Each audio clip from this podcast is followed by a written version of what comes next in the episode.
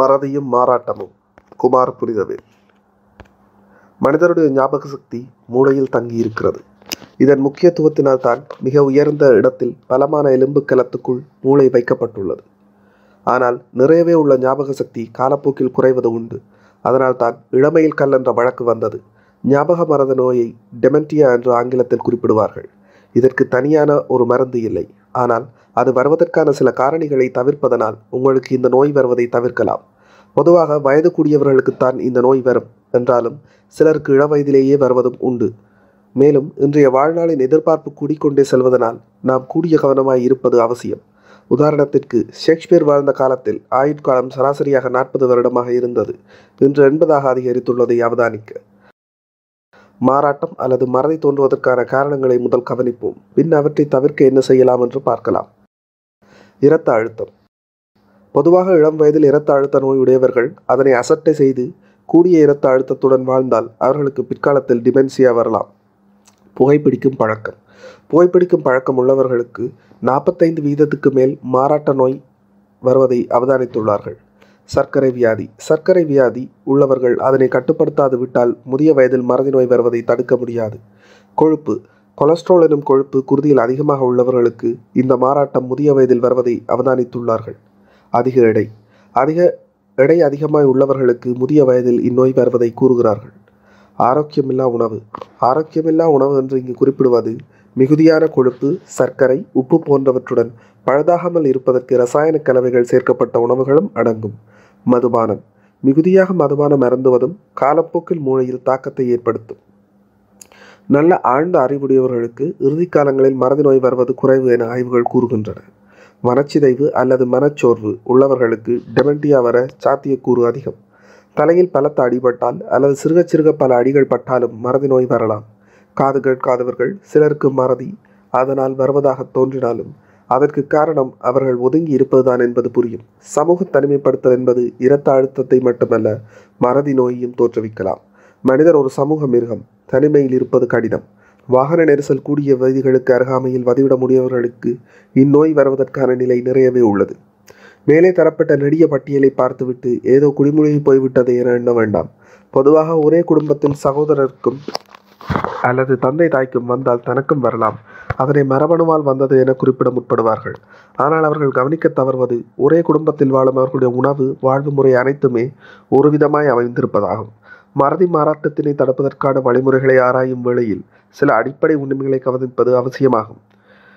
ஒரு விடயத்தை நினைவில் வைத்திருத்தல் அல்லது மறந்து விடுதல் என்பது மூளை என்பதனை அனைவரும் ஏற்றுக்கொள்வார்கள். மேலும் நான் என்று ஒருவர் தன் மார்பை தட்டு காட்டினாலும் நான் என்ற உணர்வு மூளையை பொறுத்ததே.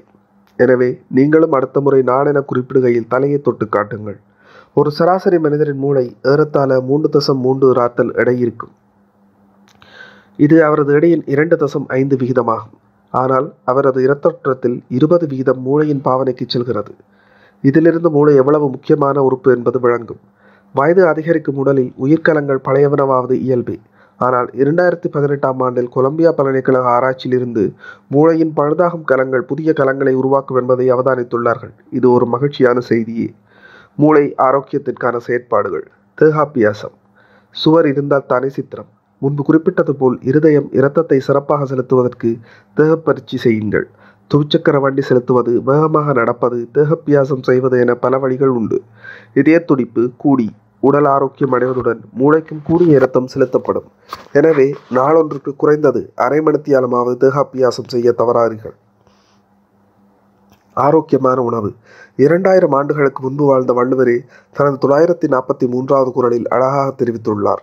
அற்றால் அளவறிந்துண்க அகுதுடம்பு பெற்றான் நெடிதுய்க்கும் ஆறு. முன் உண்ட உணவு செரித்து விட்டால் பின் வேண்டிய அளவு அறிந்து உண்ண வேண்டும். அதுவே உடம்பு பெற்றவனதை நெடுங்காலம் செலுத்தும் வழியாகும். நீங்கள் உணவு உட்கொள்ளும் வேளைகளில் தொலைக்காட்சியில் நாடகம் பார்த்து கொண்டு உங்களை அறியாமல் தேவைக்கு அதிகம் உண்பது தீமை பயக்கும். முக்கியமாக சில உணவு வகைகளை தவிர்ப்பது அவசியம். உங்கள் உடல்நிலைக்கேற்ப உப்பு சர்க்கரை கொழுப்பு ஆகியவற்றை குறைப்பது அல்லது தவிர்ப்பது அவசியம். இப்படி செய்வதால் நான் முன்பு கொடுத்த பட்டியலில் உள்ள சர்க்கரை நோய் இரத்த அழுத்தம் கொழுப்பு போன்றவற்றை தவிர்த்து கொள்ளலாம்.